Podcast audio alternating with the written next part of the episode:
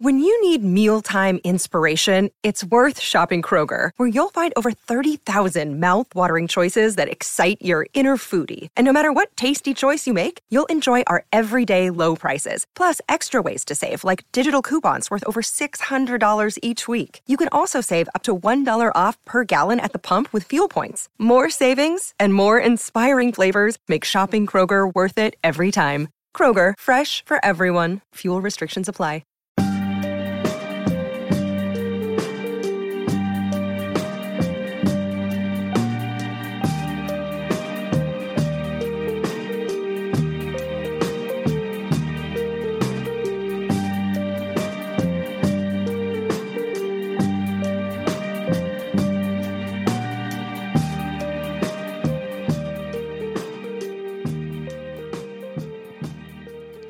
Welcome to the Narcissist Apocalypse podcast, a show that gives a voice to narcissistic abuse survivors. I am Brandon Chadwick, but my friends call me Chad, and thank you for showing up this episode.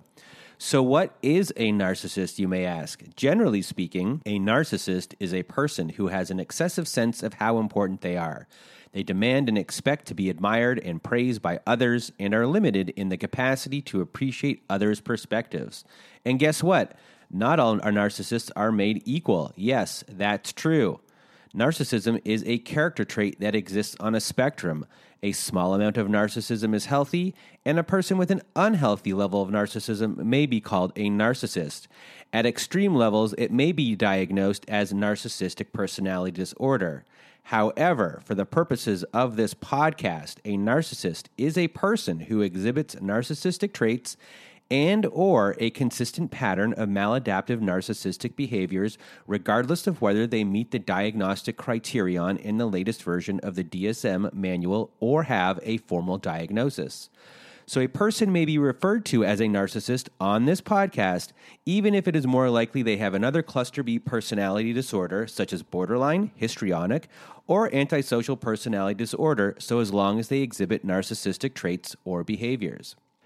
And now, with all of that out of the way, let me tell you that we have a narcissist abuse survivor named Sunny on this episode. But before we get to that interview, I just want to thank everyone for listening to the show and emailing me all those nice things you've been emailing me. So it means a lot to me. Doing the show is being quite the blessing. So thanks to all of you out there for sending me nice notes. And if you haven't left us a review yet, uh, on whatever podcast service you use, if it's Spotify, Apple, Google, Stitcher, Castbox, etc., etc.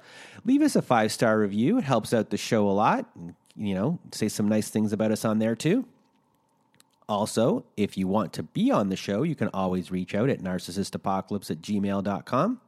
Just drop us a line and we'll start communicating with you. We'll do like a back and forth, some interviewing. Uh, we have a, a, longer vetting process these days. Uh, so if you if you want also if you want to read a letter uh, to your narcissist uh, on our show, we have a voicemail recorder on our website to record. Go to narcissistapocalypse.com.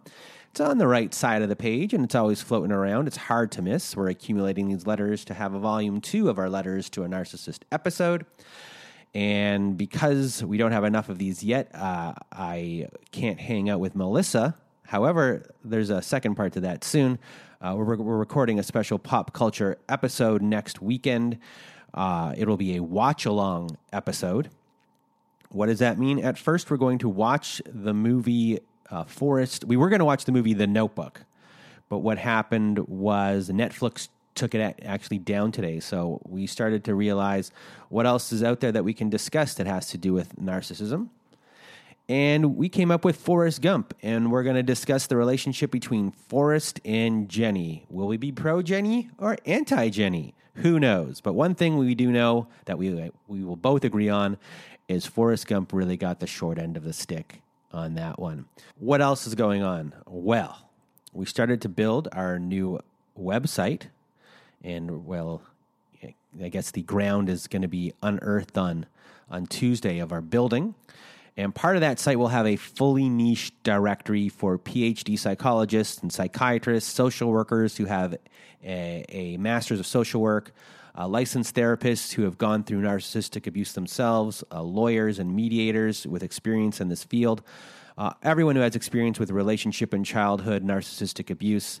Uh, you know, in my experience, when going through Psychology Today or Good Therapy Directory uh, to find help for many of you out there, it, it, really wasn't easy to weed through all of the profiles to try and find the right therapists or or lawyers or mediators that you need. So uh, we decided here that the best thing to do is to create our own directory to make it easier for everyone to find the help uh, they need, and hopefully, will be a place that can can facilitate everything like that for you. So if you're professional, like one of the ones I have mentioned already, and you're a listener to the show and you want to be one of the first people on the on the directory, shoot me an email at narcissistapocalypse at gmail.com and we can discuss that further. Uh, another thing that we're going to be doing soon is fundraising. Sometimes we have folks on this show that need extra help in their healing process and need proper trauma therapy, but can't afford it uh, so we want to help everyone uh, once our site is built. So we'll be able to fully focus on getting that started as well once everything is built. And I'm pretty excited about that little venture. And besides that, socially, I chit chatted and got to know a couple of you out there this week. So a big shout out to them. And also, a big shout out to Elizabeth, who was once on our show, just for being you this week. And you know why. So a big shout out to Elizabeth, and I'm sending you a big virtual hug. And now I am going to get out of my own way. Here is my interview with Sunny, and I'll check back with you all when it's over. And we are here today with Sunny. Thank you for coming on the show today, Sunny. Hi, glad to be here. So now I am just going to get out of your way and I'm going to give you the floor to tell your story. And thank you once again for being on the show. Okay, so um, I met these two guys a, a few years ago, uh, about four now. Um, I met them through um, a friend of mine that I met in college, and he had introduced me to um, the first the first guy. Uh, his name I we call him Andrew because it gets a little confusing if you don't have a name. Yeah, so what, we, what are we uh, so, going to call him? Yeah, uh, we're going to call him. We'll call him Andy. Andy, okay. To, yeah, because he doesn't like that name, so feels good. Uh, so yeah, Andy, and he had this friend. Um, well, uh, you know, I'm just. Is, is it okay? It's a really common name. Is it? Is it okay if I like use his real name? Um, try, just try and come up with something real. Like, let's call him Phil. Bill. Okay. okay. Yeah. Bill's actually a really good. Yeah. Bill. Okay, Bill. I like that one. We'll, yeah, we'll call him Bill okay. or William. How about that? uh, which one do you like? William? So, do you like William? William. Yeah. Okay, I think the formal name. Yes. Yeah. All formal right. Name. Um. So yeah. Yeah. Andy and uh, William um, he they were really good friends for a really long time, and so I met Andy first, and then he introduced uh, William to um, to me and a couple other people that I was also friends with, and um, you know we all kind of got along right away. Like um, you know we would hang out, you know it just smoke weed because that's what we do out here in California, and um, then you know we go out to bars because I was 21 finally, so um, you know, we would just hang out. And I got to know them really well. Um, and then um, eventually, like with Andy, things kind of turned into like a more, um, you know, sexual relationship. We were kind of just hanging out, I guess what you would call friends with benefits. Like, I wasn't really interested in like really like dating anybody, but, you know, it was kind of fun. And there was a lot of just like drama that came up with it. And um, for a really long time before I met them, like I didn't really go out of my house a lot. I didn't have a lot of like friends. Like my friends were starting to move away and stuff. And so I was just more focused on school. Then I met these people. And so it was like, oh my God, I leave my house and now I have drama. and um, so they, I would hang out with him a lot and it just was just always like a bad feeling, like the whole time. Like, you know, I just felt heavy and sad and depressed and um, he'd argue with me a lot and you know a lot of just like typical abuse tactics gaslighting and stuff like that and um, you know so i just felt so so confused and then he would stop talking to me and i didn't talk to him for a really long time and that kind of happens intermittently Um, we just we don't talk for a long time, and then all of a sudden he pops up out of nowhere and hoovers me back in.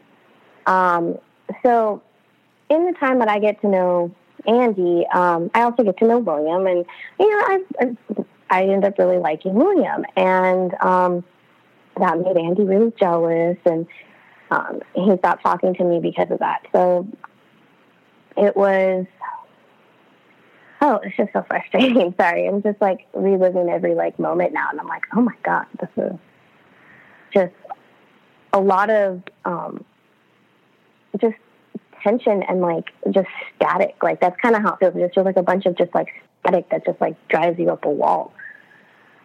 Um.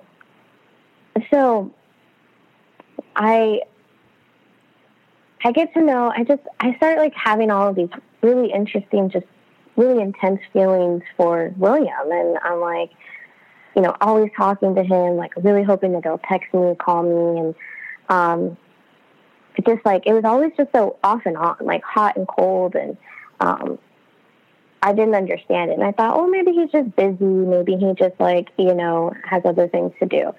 And I was like, I I'm not um, I'm not entitled to anybody's time, you know. And so eventually, I, I got ballsy, and um, I I just said, hey, like I really like kind of like you, and I would be really interested in like you know hanging out more and stuff. And um, oh my gosh, I'm totally like flailing here. I'm so sorry. I don't know. take your time. Take your time. because like I mean, I did forget like an important part. Um, so just to back up. Um, okay. When when Andy found out that I did like his friend, um, he got, like I said, really upset, and he tells me that um, that William will, will will hit me, that he will hurt me, that he will abuse me, and uh, I didn't really know what to feel and believe because with Andy, it was constantly like, you know, I was being manipulated constantly. Like he was, he's really good at manipulating people. Um, he's very quiet about it. And I remember one time I actually like, when I found out about what gaslighting was, it was because of just an argument that we had gotten into. And I felt so like confused. I was, I was quote unquote lying a lot to him. Um, and I was always being accused of a liar. And I was like, what? Like, this doesn't make any sense. And so I, I just looked up some YouTube videos and I thought I found some that were about gaslighting. And I was like, oh my God, this makes so much sense. And, um, you know, so I wasn't too sure if I could believe what he was saying. Um, you know, I was like, is this another manipulation tactic on his part? Like, you know, and I felt like because our arguments were always so long and drawn out, I was just ran in circles and, and just ran into the ground. So, so just for, um, for, one, for, for, one second, I interrupt. Yeah. For everyone listening, if they didn't uh, understand anything that was uh, just said, because we went back in the story, uh, Andy, who is the original uh, person you were talking about, is a gaslighter uh, is uh, is not the most mature person here in a relationship, and he's now told a story about the actual person that you do like, who is William, and he's told you that he is actually uh, f- uh, physically abuses women, and you don't know whether to believe him. Yeah. Okay. Perfect. Got it. Okay. Thank you. Sorry. Um, so I was again, like just super confused and unsure. And he was telling me that I needed to, he's like, well, if you want to like continue like hanging out and, you know, we didn't, we weren't uh, like in an actual relationship. So he's like, if you want to keep doing this, like don't talk to him. You should block his number. And I did for a couple weeks. And um, then I was like, what am I doing? Why am I, why am I listening to this person? Like, this is, this isn't okay. So I did end up, um, um, I did end up blocking his num, unblocking his number, um, and I, you know, just I started talking to William again, and um, so I, and at that time I had stopped talking to Andy um, completely, and I uh, had no intention of ever really talking to him again. Um, and so then it, it, was almost about a year uh, before I finally then get like I had said something to William like, "Hey, I like you." Um, and so it, it, it started to move really fast. Like when I finally did say something, and um, at first he said that he wasn't interested in like a committed relationship or anything like that. And um, I really didn't know what I was interested in either. I just really wanted to get to know this person on a different level, um, which is really important to the story. Um, bit later. So I I realized like again like it's moving really fast and one day we're talking and I mentioned something kind of about like something that happened with me and Andy that, you know, it was kind of like I don't talk to him or kind of like why I don't talk to him anymore or something. Like I thought, you know, like they and to add context, like these two guys have known each other for a really long time. They uh, met when they were 11. They're now uh, 27. So, um, you know, they are longtime friends. Um, and uh, so I thought, you know, like it was weird that they weren't really talking at all. Like they hadn't talked in probably about a year at this point, also.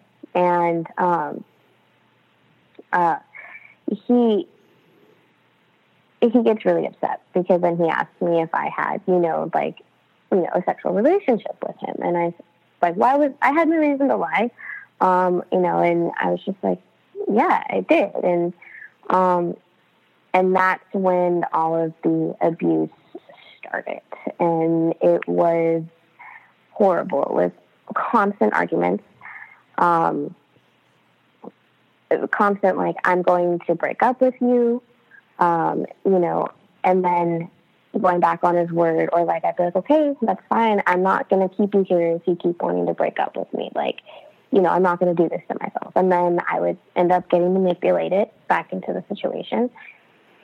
And, um, you know, kind of go back into that cycle of like having like maybe a couple good hours, not even like I, he couldn't even give me a couple, a couple of days or even a week of like, you know, decent behavior. Like it was nearly 24 7. Like awful, awful, awful. Um, he was always over at my house. Um, I have a male roommate, um, and who's a really, really good friend of mine, and um, somebody who I absolutely respect. Um, I feel extremely, you know, safe around. Like, you know, I really value this person, and um, that constantly made him jealous. Uh, always, just like you know, he never was upfront about that because he would always kind of um, triangulate the situation with um, Andy because he's like, you did this and you did that. And it was like, but then there were times where he would bring my roommate into it. And, um, you know, he, that's why he would always like want to stay the night at my house. And, you know, my roommate would get frustrated and I mean, rightfully so. Um, I would too. And, I, I would try my best to like, you know, say like, okay, let's stay at your house. Like, let's do this. Um, you know, like let's stay out of the house because, you know, my roommate, he, he needed his space. Like, and I'm not going to do that to him. I, again, value this person. And, um, it just made him so jealous.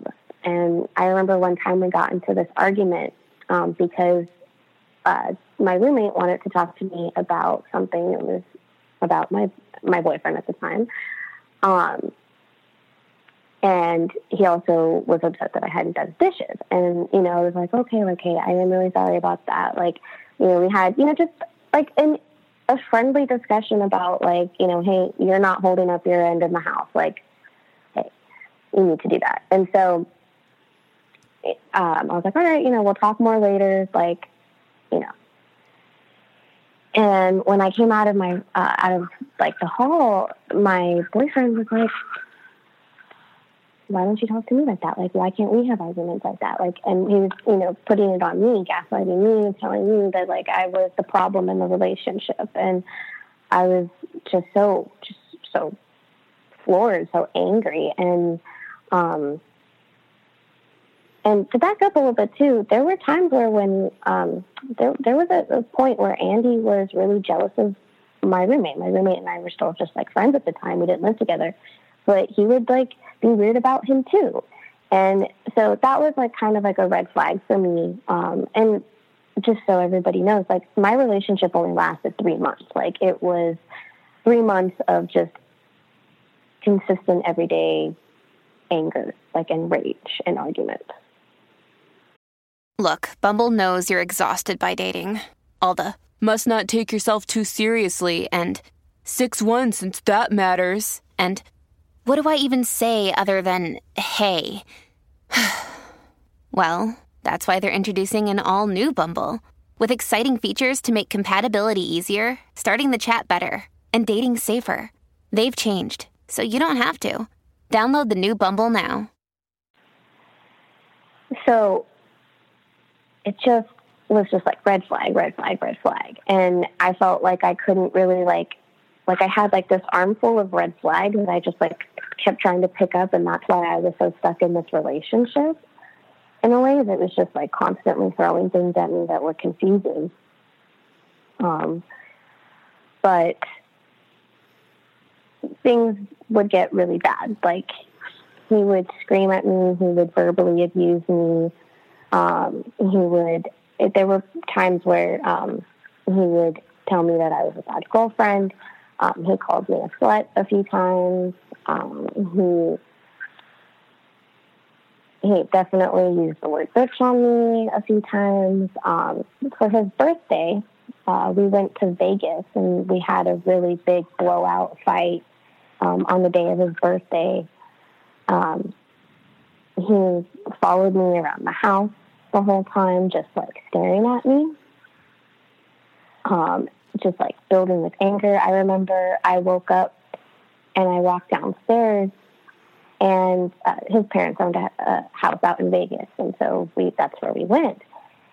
And I just remember walking down the stairs and I see him drinking a beer at like 11 o'clock in the morning. And I just like knew that this was not going to be a good day. Like this was a fuck day. Like it's bad.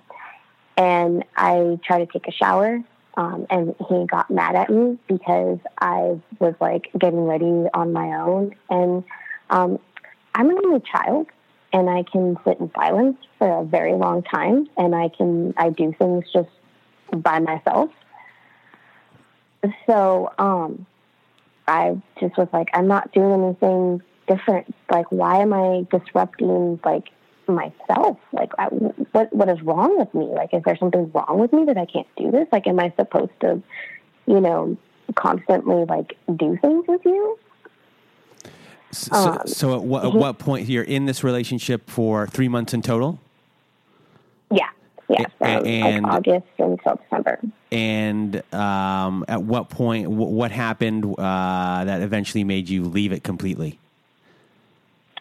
Um, so it was again that cycle of like you know good and bad, and the, the constant promises of like I'm going to do better, I'm going to do better, like I'll be better for you.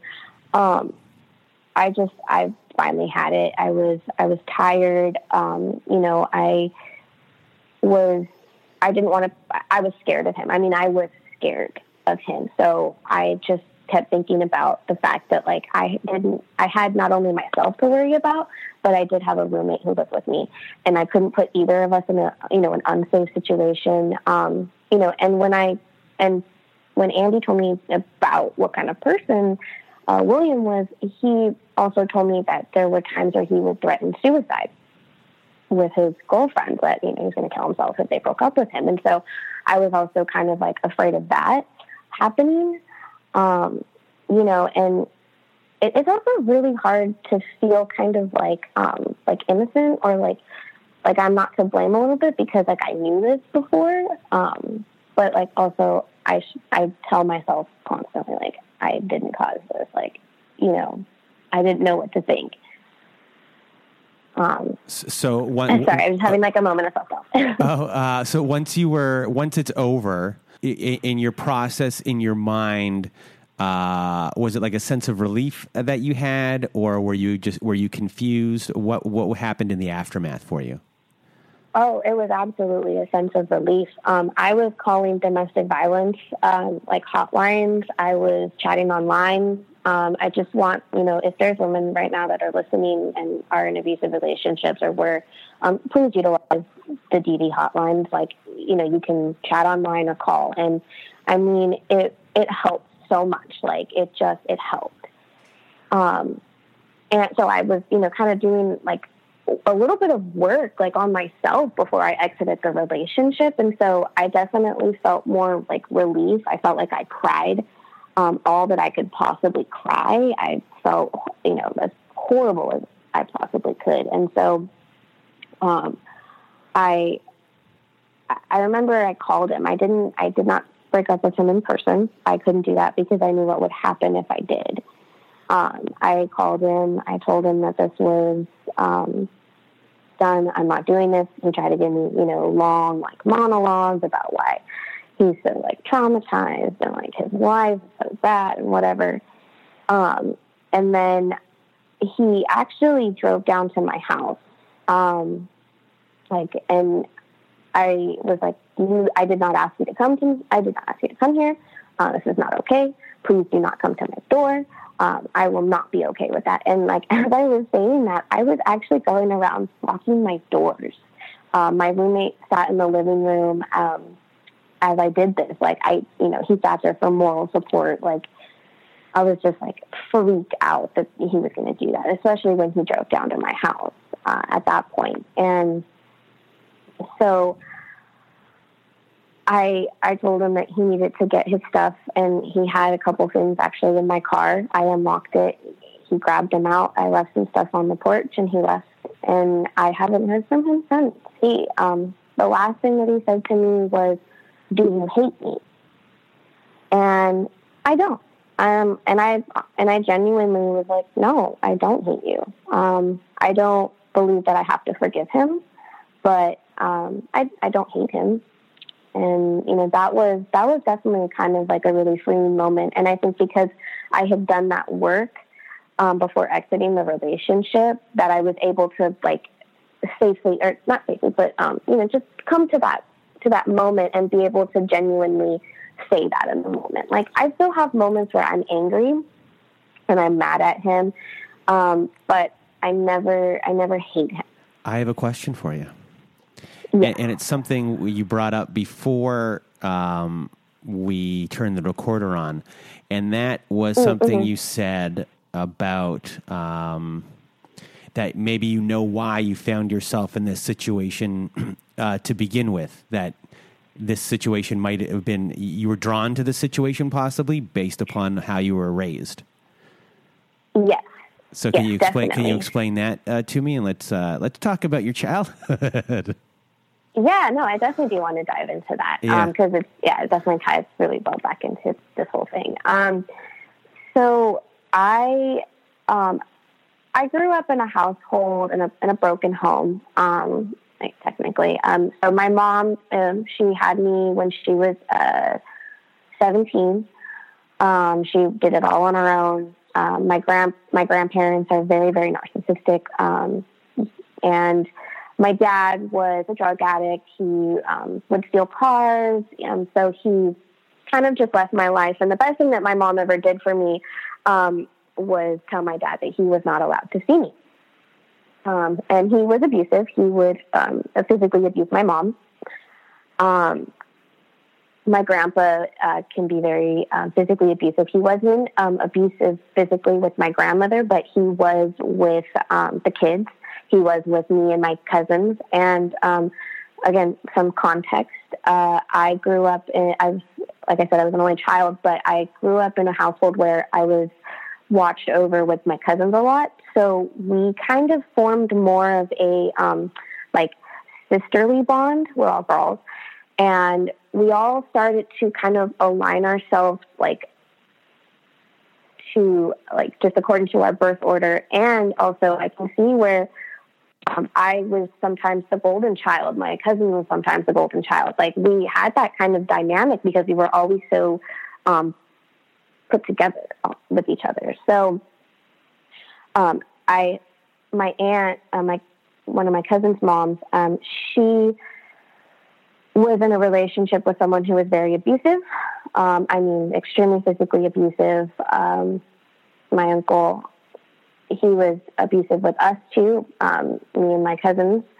Um, he dislocated one of my cousin's arms one time, and that wasn't his daughter. Um, he was horrible, a horrible, horrible person, and was so angry all the time and, and would yell. And um, what's so crazy, Chad, is that um, sometimes when uh, William would get so angry and scream and yell at me, he sounded exactly like my uncle.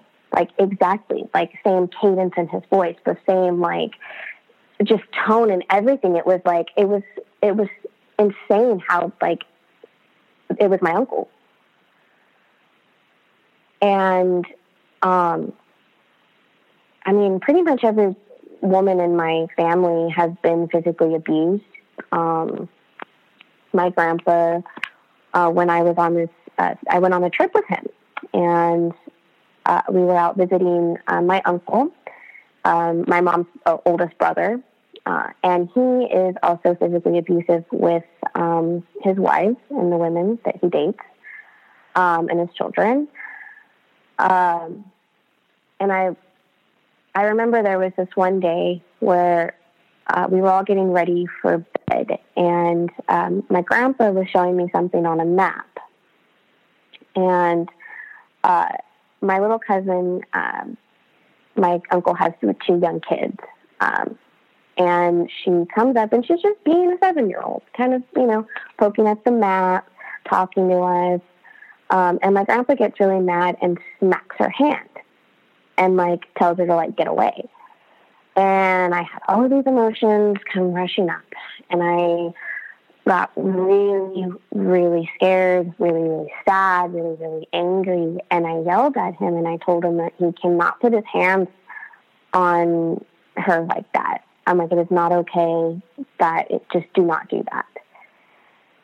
And it, of course, like, you know, he got mad at me, told me that I, you know, shouldn't disrespect him kind of thing. And it was, it was just so frustrating. But I was like, oh my gosh, these subtle acts of violence, um, like that occurred in my life growing up, like taught me it was okay. And I didn't even realize that there were times where I was being physically abused um, by William. Like it was, um, you know, very, again, very subtle, very subtle acts of violence. Um, there was one time that he pushed me down and he, um, he kind of like pinned me there for a moment. And he's very strong. He um, was very athletic. So he worked out. Um, so he had a lot of strength. And um, he would push me sometimes if like he didn't want me to come near him. Like if I came up and hugged him, he'd push me away. Um, he he hit me with a door during that fight, um, that really big argument that we had. Um, he I tried to come back in the house to get my stuff because he told me I had to leave and I had to go home. And luckily, I drove there, and I should have just left. I should have just left him there, but I, I didn't, and I kind of regret that. But also, I'm not trying to regret anything. Um, and I walk back in the house, and I see him hesitate, and I see him look at me, and I'm like, "What is he gonna do?" And he kind of he doesn't do it hard, but he pushes the door, and it hits me. And I'm like, I can't believe that he just did that he and then he did it a second time. Like he did it like twice in a row. Like as I like tried to walk back in, he like hit me with the door again. And I was absolutely afraid of him from then on. Absolutely afraid. And I'm like, oh my gosh, like I'm I'm falling into the same patterns that my that the women in my family have, my female role models have. And, you know, I'm starting to um, date the men in my life. So, so where are your cousins in all of this? And where are they now?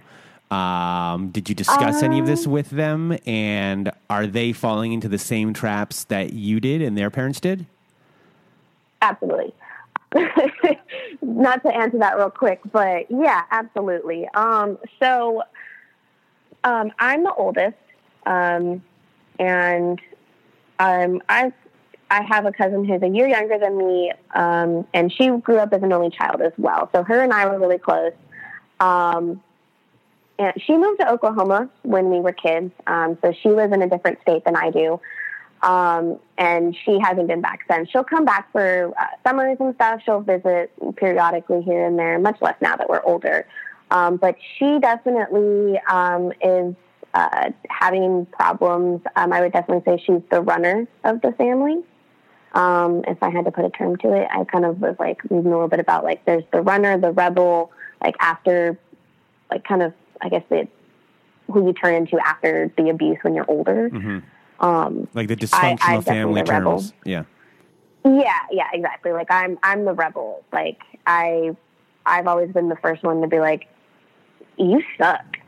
Uh, but yeah, my cousin, she's definitely got a long way to go, and her and her mom is um, very very narcissistic and and has caused a lot of problems for me. Um, also, so I can I can see why she's in that position. Um, my I have a cousin who's two years younger, um, and she's a wonderful person. She lives out in Texas now. Um, she used to live out here, and yeah, she ended up in a pretty gnarly relationship. She, she had a guy pull the, the suicide card on her. Mm-hmm. Um, she now has a boyfriend who's a really wonderful person. I absolutely um, am so happy for her. Uh, they came to visit uh, shortly, actually, like right when I started dating um, my ex, and uh, I had a really good time with them. And it was my first time meeting her boyfriend, and I was I was like, wow, this is awesome. Like she's you know she's got got some work to do too. She's she's um, I'd say she's angry. she's definitely angry, and she's definitely the rebel like I am.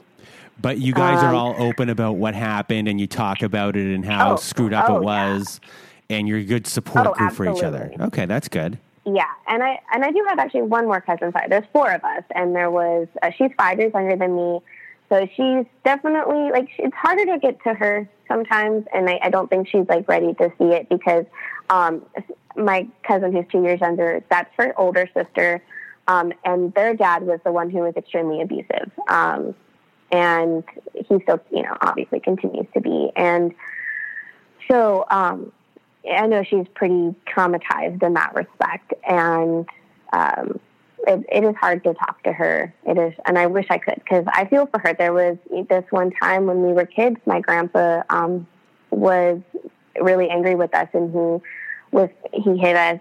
He picked up my cousin, kind of threw her to the ground. Um, it caused it was it was really traumatizing, and um, you know, I, I called her one day crying about it, and I was like, you know, B, I'm like, I, I, I'm so sorry. I don't know if you remember this, and I don't mean to bring up bad memories. I'm like, but it hurt. Like, I'm like, I'm so sorry. I, I, tried to protect you. I tried. I tried, and you know, it, it hurts. Like, you know, knowing that that was something that happened to us, and so, yeah, it's, yeah, it causes some some difficulties in life, but we're all pretty close. What's your relationship like with uh, all the older uh, people in your family? Um, okay, so my grandpa and I actually we live together. He's um, he kind of moves around a lot. So right now he's staying with me and my roommate. Um, we live in his house actually. Oh, so you um, actually live with your grandfather? I do, yes. How, I, I try to, oh, try to expl- explain this. Uh, tell me, like, how does this work? Okay. it doesn't. I mean, it's hard. It's really difficult for both of us. I mean, um, my my roommate kind of like has always had older people in his life, so he kind of knows how to put up with like people, you know, older people and their like stubbornness. Um, and my yeah, my grandpa just has no sense of boundaries. um, he just doesn't care at all about anything. And he uh, he starts arguments with me. He yells at me. He will he will call me names occasionally. He will i mean it's it's really hard. And it's you know because right now i'm not in a position where i can um get out I, I am a little bit reliant and i am thankful for the help but also it gets thrown in my face a lot and so um, you know i've been working on how i respond because that's what i can control um, so it is tough because um, we're also selling the house. We're in the middle of selling this house, which actually is a very wonderful thing. And I'm very excited to be selling this house because everything, um, every bit of abuse has happened under this roof. Um, I mean, I walk by this spot where, you know, this incident with my grandpa and my cousin happened. Like, you know, I'm, I sleep in the same, I mean, I, this was the first house that I ever lived in. And so it's really freeing. Um, so I'm really looking forward to that. Um, so that's what that's what's keeping me going. yeah, I didn't see this part of the story. Uh, I did not see this going this way at all. So you uh, selling Yeah. that selling that house. You like when you get out of that house. Do you think you'll be a like? Because it sounds already like you know what's going on. You're able to deal with everything. You're able to keep you know this person at bay, even though they do affect your life in kind of you know uh, a negative way uh, but you're still dealing with them. And like, I thought you were going to say that maybe your grandfather passed away. I did not expect this. Um, Yeah, uh, no, so, he was very much alive. so, so when you uh, are able, once you're you're out of that, um, you know. Do, do you think you've done healing yet, or is that when you're going to be able to really do some sort of healing process and be able to move on with your life? Do you think you're stagnant right now in any sort of way? Um, I think I'm stagnant, but not in a bad way. I think more I'm kind of like I like to think of it as like a um like in, in between, like I'm I'm deciding, you know, where to go. I'm saving money. Um I'm, you know, kind of like throwing old things away. I'm taking this opportunity to like take stock and, you know, really figure out what I you know, find myself a little bit in it all. Um you know, I started a new job uh, recently. I was actually unemployed through um, all of the relationship. I uh, started working back in May. Um, I was unemployed from August to May. Um, and so I had some time to like um, unwind a little bit and like be by myself and lay in bed for days on end. Um, so I feel like when once I'm free of this situation, um, it, I'm just going to feel a lot more relief. And where's your Uh, mom? Yeah. Um, so my mom, she's like two miles from my house. Uh, she, I used to live with her, and she actually did kick me out at one point. Um, and that's when I moved back here with my grandpa. Um, and it's it's a tough relationship. It's it's hard sometimes because she definitely. Um, I actually made notes about this. Um, she it's hard to get sympathy out of her sometimes. She has not really been present through my healing process. Um, like she's been there in some ways, but also like when I try to talk to her about what happened with um, with my with my ex boyfriend, like you know, I of course wanted to tell her pretty much everything because you know, like I said, it was physically abusive, it was emotionally abusive, and it was also sexually abusive. And um, you know that was that was such a hard hard thing to like really like deal with and move on from. And um, i would try to talk to her about it and i would get shut out. And um, it was it, it's so hard to like not have that ability to like talk to my mom about this thing and i think it has something to do with the fact that it means that she has to unpack her own trauma that she's not ready to unpack You're you're a smart cookie. uh, you, you really are. You're you. you're, you're appreciate smart. I mean, Yeah. you know, you, you're very good. A lot, you know, a lot of people, would, like, uh, including me, you get ang- you get angry at a lot of things, and you're early. Uh, you're you are you empathize very well with what everyone else is going through, and Mm-hmm. um, I think that's like it's a blessing and probably a curse for you. I'm going to assume. Oh, Um, absolutely. Yeah, I can just walk into a house and know like what kind of mood um, somebody is in. Like I can just feel their energies, and um, I'm really good at just listening and picking up on context clues. Like um, I, I used to have this coworker who um, he was he was a drinker, and um, you know, just kind of like just, not an okay guy, and he needed just some help and um, I there were just certain stories here and there, and I was like, oh, it makes sense. And then I would have like other coworkers, like you know, that were like, oh, he's like he drinks and blah blah blah. And I was like, yeah, he probably shouldn't be drinking on the job, but also like, ask yourself, like, what kind of trauma is causing this? Like, I've also been a receptionist for a very long time, and I just people who get angry and yell at me, like, I always know that they're mad about something else, but this is who they can yell at, you know? Um, you know, so it's just like I try to I try to put pieces together as best as I possibly can, and not make a judgment call, but just make an understanding. Just kind of, I don't like, in a weird way to like put myself at someone's level, but also not not stoop to the level. Like just understand it. Uh, what kind of work do you want to get into? You know, that's really hard. Um, I I've been thinking about a lot of different things because um, you know I really like um, I really like talking to people, and I would definitely love to like help other domestic violence survivors um, and just talk to them about their stories and hear them out. Um, you know, I I love cats. and I actually started fostering some cats a couple months back. Um, they like little tiny like baby kittens, and I you know nursed them back to health, and uh, or not back to health, but I just you know nursed them and um, taught them how to be cats, and it's a lot of fun, and I've done it plenty of times before. Um, it's not the first time I've done this, and so um, you know just taking care of something is it's really rewarding, especially an animal that's not going to um, take advantage of you. Um, That's interesting. You know, That's and, interesting. An animal's not an animal's not going to take advantage of you. I'm listening to you, and I, in you know, I'm not a professional at all, but in my opinion. Mm-hmm. I mean, you should be working with people. I mean, the, your ability to empathize with people of, of all different, uh, you know, mental abilities, and uh, no matter how they act towards you, you sound like you're calm. Um, yeah. All you know. I all, had to be. Yeah, like all different types. Uh, you know, whatever you choose, what type of uh, background you want to go into. If it's an addiction type uh, counseling or uh, regular counseling or domestic violence, I mean, you sound like you'd be really excellent at whatever you do in, in that capacity because it's something that um, it comes seems like it comes natural to you and that you have a genuine interest in. Um, people. Yeah, definitely. I'm very interested in people's stories. I mean, I've um, I've taken lots of uh, writing workshop classes um, in the past, just in college, and um, you know, just writing stories.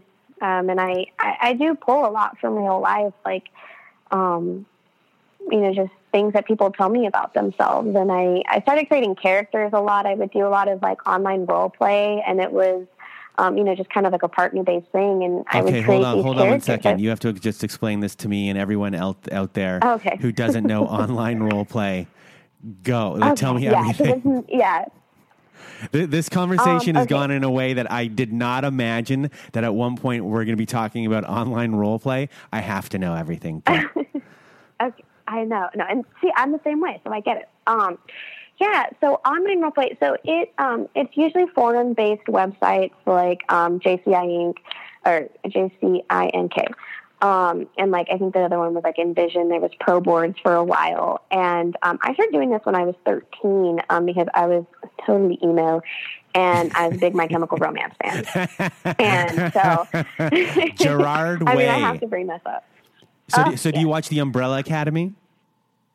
You know, I haven't actually. Oh, because he, he wrote to, the comic. And I, I'm I'm such a nerd. I have like a signed copy of the comic. Like, do you know what? I do I'm too. A, yeah.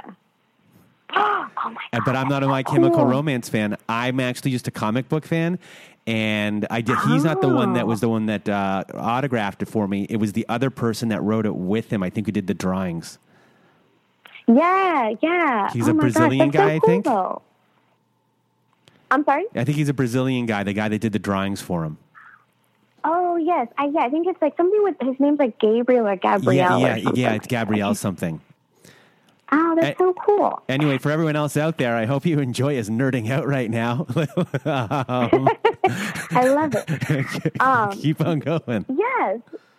yeah, so um, I had a friend that introduced it to me, and because I had a lot of online friends, and just being on the internet at 13, this is 2007, you know, and um, I got really into it because I could create like countless characters and do, you know, have so many different personas, and um, and I stopped for a while, um, but yeah, and then I picked it up again, and it changed over the time. But you basically just create a bunch of characters, and you meet other people um, on the internet, and you you know talk about plot lines and um, like the best way that I can explain it to somebody is kind of how Grey's Anatomy works. Like that, if that makes sense. Like it's there's lots of characters that come in and out. There's such like dramatic storylines that just get thrown out of nowhere, but it's fun and it's a great way to like just disconnect from myself, but also still engage with the real world because every character that I've ever created has been somebody that I know. Um, their stories are usually something I'm kind of familiar with. Um, if I, if not, I Google it, um, and I learn about different things. And so it's, um, yeah. Why was why was I talking about this? I don't. I, I was about to say, how did we get how did how did we get onto the role play to begin with? I completely Oh, forgot. gosh. I'll only Yeah. remember when Oh, I gosh. when I listen to this podcast uh, before I know, when I do editing of some sort. Uh, I'll, I'll be like, ah, that's what we were talking about. But everyone else who's probably they Yeah. probably lost track too. But um, oh my gosh. anyway, that's role play. Let's get back to uh, your story and your narcissism. Okay. How- where are where are you and what's happening next? Well, um, like I said, I'm selling the house, or my grandpa, he's selling his house. Um, so we're, I'm trying to figure out what my next move is, um, you know, in regards to my living situation. Um, so, you know, I really do want to kind of branch out and just finally do things on my own. Um, you know, not have to rely on my grandpa, my, you know, my grandpa, my mom, um, you know, because I can, I've been able to take care of myself. It's, um, it's mostly that they they ask or they kind of give me things here and there, and I don't really ask for it, and then I end up feeling bad about it, like I did, like like I'm forever indebted to them. Um, and so I just want to get to a point in my life where I don't have to do that, where I can like sustain myself financially. Like I'm really working towards that. So um, yeah, that's things are just I'm being held over your head, cor- uh, correct?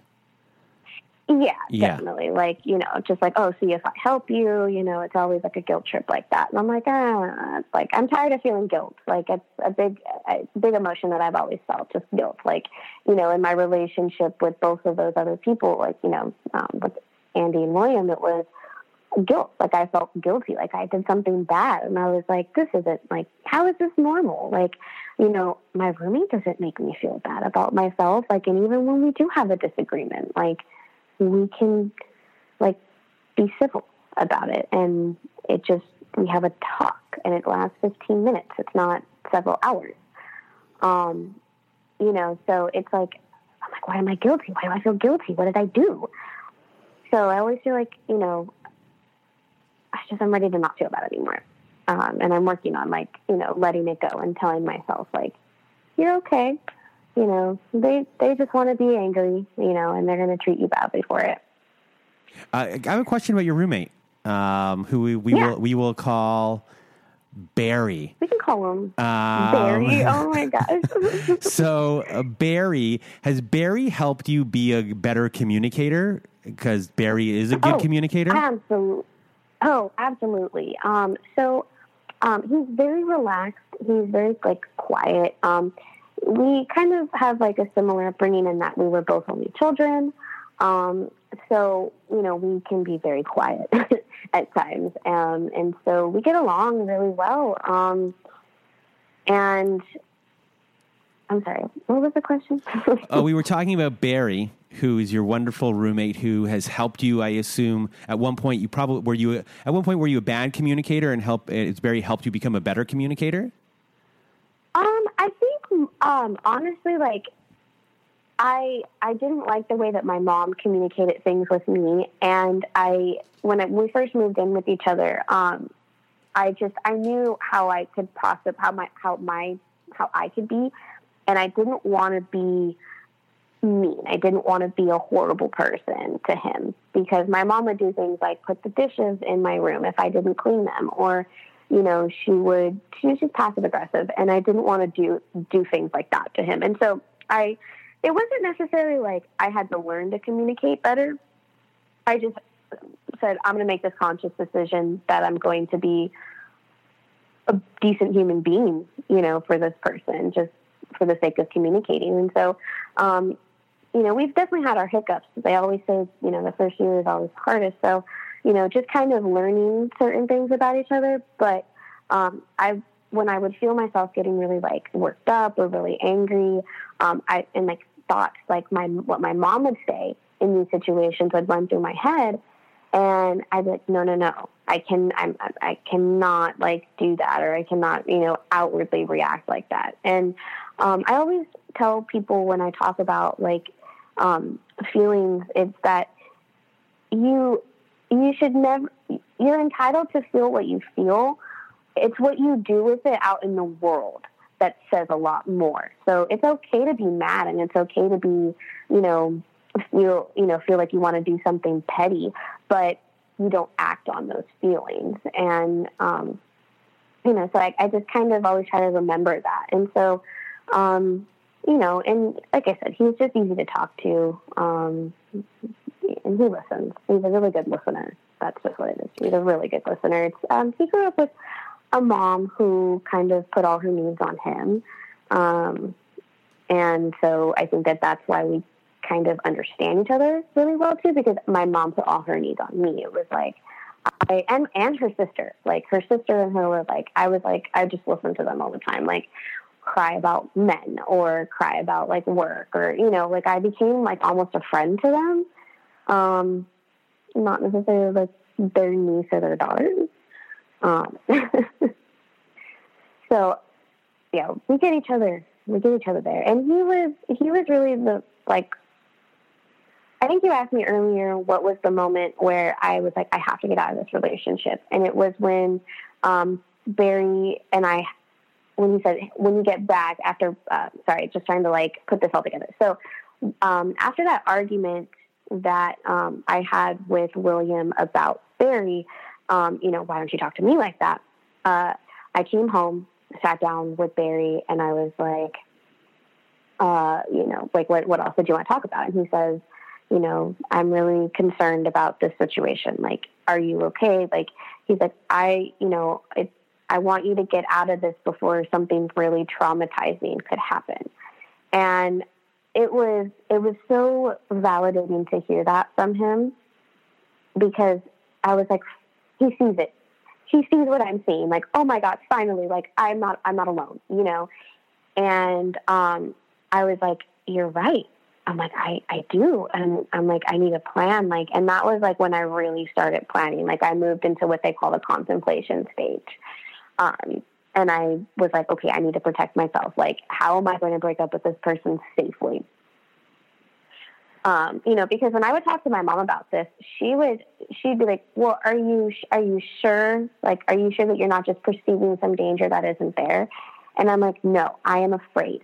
And I also want all you women out there to know that if you feel like you are in like physical danger and you're unsafe, get out as soon as you possibly can. You need to stay, like, you need to stay safe. Um, because we naturally have an intuition to tell us that, you know, we need to leave and we need to listen to that.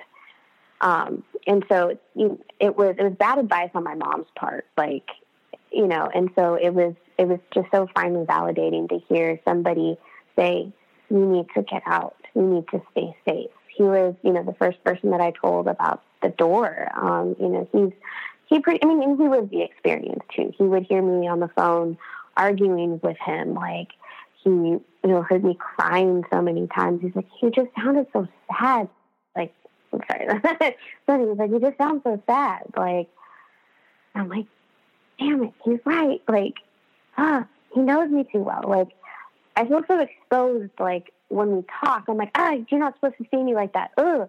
But also, damn it, right.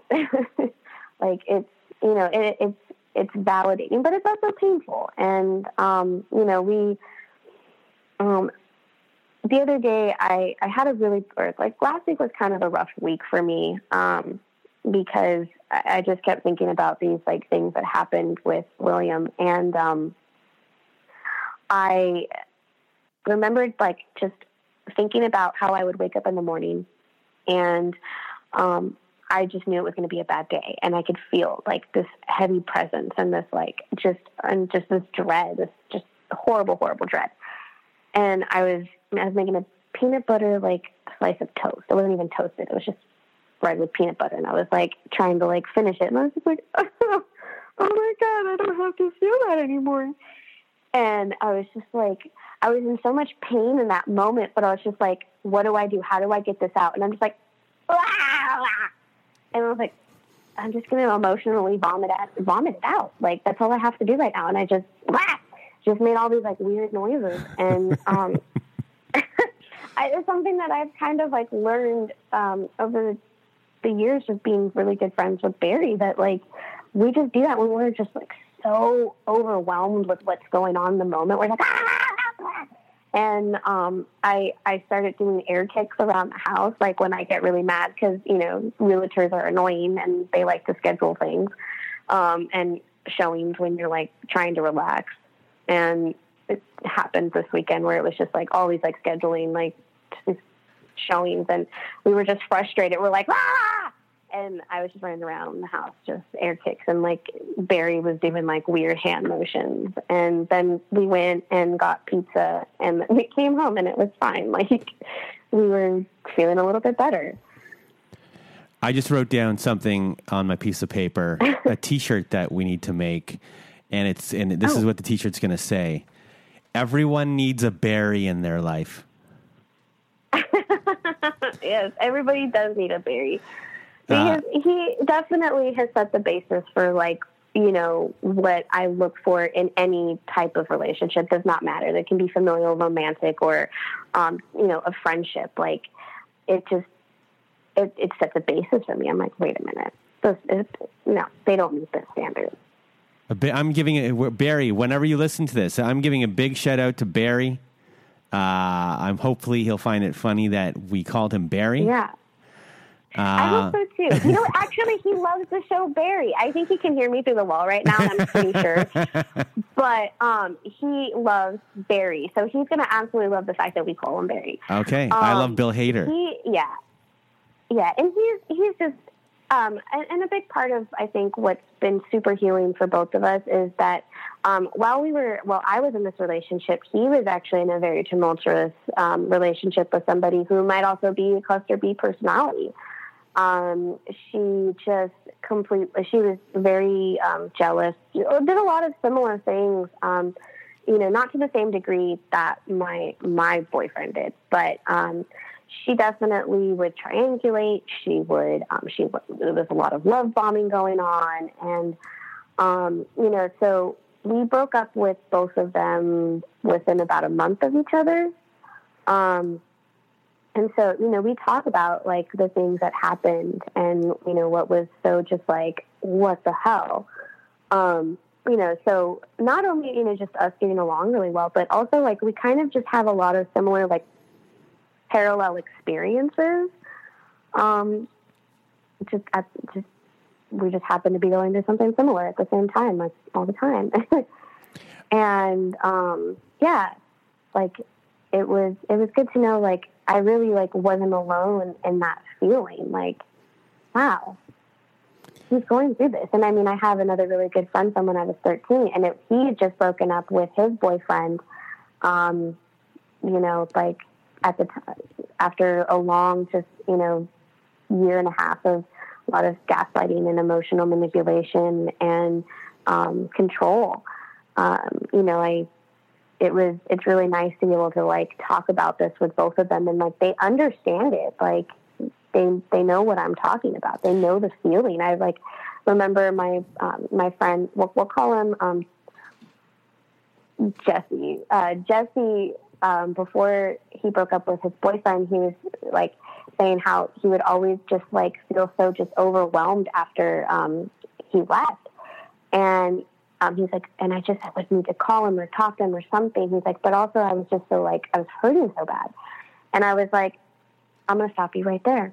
I'm like, um, did you have that feeling after you got into an argument, like a really bad argument, and you like felt so down about yourself, and you were like, I need something to make me feel better, and you felt like the only thing that was going to make you feel better was that exact person that made you feel that way?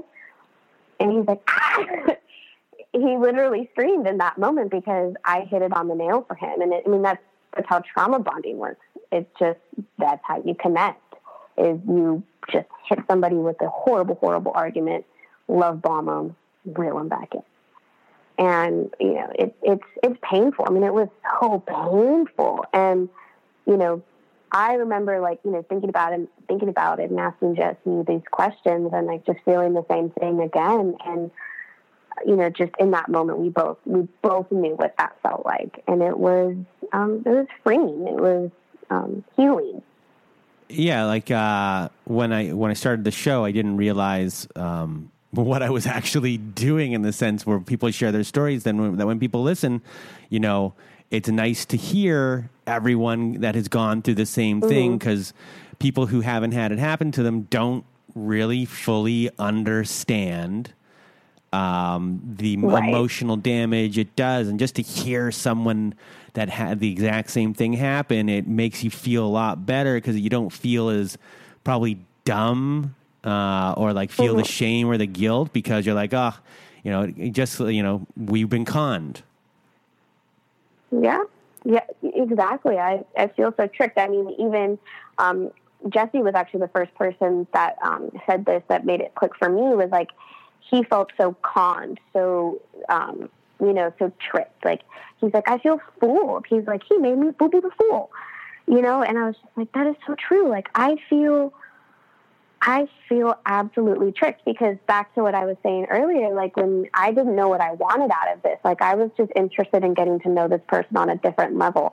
And then all of a sudden I'm talking marriage with this person and children. I'm like, whoa, whoa, whoa, whoa. There's so many things that I still want to do with my life. Like I don't even know if children are in my equation. And um, I I told him that, you know, I'm like, I don't think I really have the emotional um, capacity, carrying capacity, or um, you know, I don't think I can do the emotional labor for more than one child. I'm like, I want to be able to give my all, you know, and be able to be, and you know, to give my attention in the right amount. And he's like, no, we're having more than that. And I was like, why do you get to decide that? Like, why do you get some claim on my body, you know? And um, oh, it was you know, frustrating. It was just like, no, like this is not what I signed up for. I just wanted to enjoy like um, our relationship. I just wanted to enjoy you, like getting to know you, and I'm not enjoying this. And these are the types of people that we date. And before we close down our conversation here, what is the wisdom that you would like to impart on others who might be going through the same thing? Well, mostly this is for the ladies. Listen to your intuition. Believe it. Believe what you're feeling. Um, you know, don't you know, listen to the red flags, educate yourself on like what those red flags are and what they look like because they're not how you think they do. If it's starting to feel like, you know, it's like a discovery like ID situation, get out. Um, you know, I I think just kind of learning to to not engage um, with these kinds of people in the sense like when when you find yourself in a situation with them, like you don't want to give them too much. You just you give them as little as possible. You you, you call gray rocket, and um, you know that way they can't you can't give them any fuel. You can't give them fuel. Um, but don't think that it's your fault either not your fault. That's a big one. It's not your fault. All right. So, uh, Sunny, I want to thank you for being yeah. on the show. Um, it was a pleasure. Uh, to Barry, big shout out to Barry. Love you. Um, yeah, love you, B. uh, Jesse, who I was just introduced uh, three minutes ago in this conversation. I like Jesse too. Yes. And yes. Um, maybe one day I'll have Barry on the show. Yeah, I mean, if he, I definitely suggested your podcast to him. Um, I was like, he's, I was like, it's really cool. Like, you should listen to it. It's really healing. Um, tell him, like, tell him to hit subscribe and then to give me a five star rating on iTunes. Okay, I will definitely. Because I think he would listen when he found out that you were Canadian. He's like, wait, is there like a super Canadian accent? I was like, oh yeah, there's definitely times where I'm like, that is not my accent. no, sorry, say that again. And, oh, it's just like it's not my accent. Like it does not sound like me. I don't pronounce like certain words like that. So it's definitely like interesting. Like when I listen to you talk, I'm like, wow, wow, I totally learned a way different pronunciation. Oh, oh uh, I, do I have a Canadian accent? Oh, definitely. Oh, I do. Do I have a Californian accent? I don't know what that would even sound like. Very drawn out. See, I, I, I stress my A's, so sometimes people think that I am not Canadian and that I might be Floridian. Oh, oh, oh interesting. Yeah, it's very confusing for some people. Because I'm from Toronto, oh, wow. I don't really consider that Canada because it was a big city. Everyone else, mm. uh, like everywhere else in Canada, to me is Canada. If you're small town yeah, Canada, I've been to, you know that's where you get yeah. the real accents. Oh yes, yeah, definitely. I don't hear it all that much, but there's like certain words like. Um, we, I think a lot of people out here learn how to say process. Like we say process, but I hear you say process. I hear a lot of people, different people say process. I'm like, whoa, that's uh, I different say, I say process. I, do, I don't say process. I say process. Oh, what? I, am a processor. I thought I heard you. Oh, wow. I feel crazy now. um, yeah, and I say about. I don't know if that's correct. That's the one everyone gets. Oh no, yeah, I, yeah. I definitely don't hear it in the in everyone's classic stereotype uh, word about.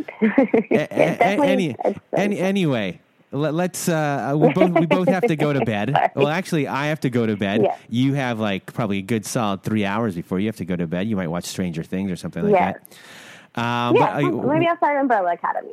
Uh, there, there, you go. So, uh, thank you for uh, being a part of this once again, Sunny. And for everyone else listening, I hope you enjoyed this conversation. And you'll probably hear me give me one last message on the way out. So, uh, have a great night, everyone.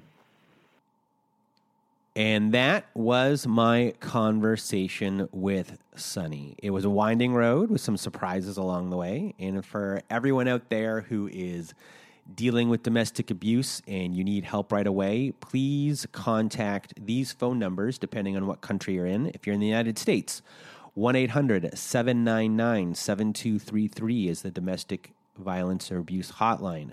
In Australia, it is 1 800 RESPECT, that is R E S P E C T. In England, it is 0808 2000 247. And sadly, in Canada, I found out, my home country, there isn't one. And I was shocked and I was disgusted.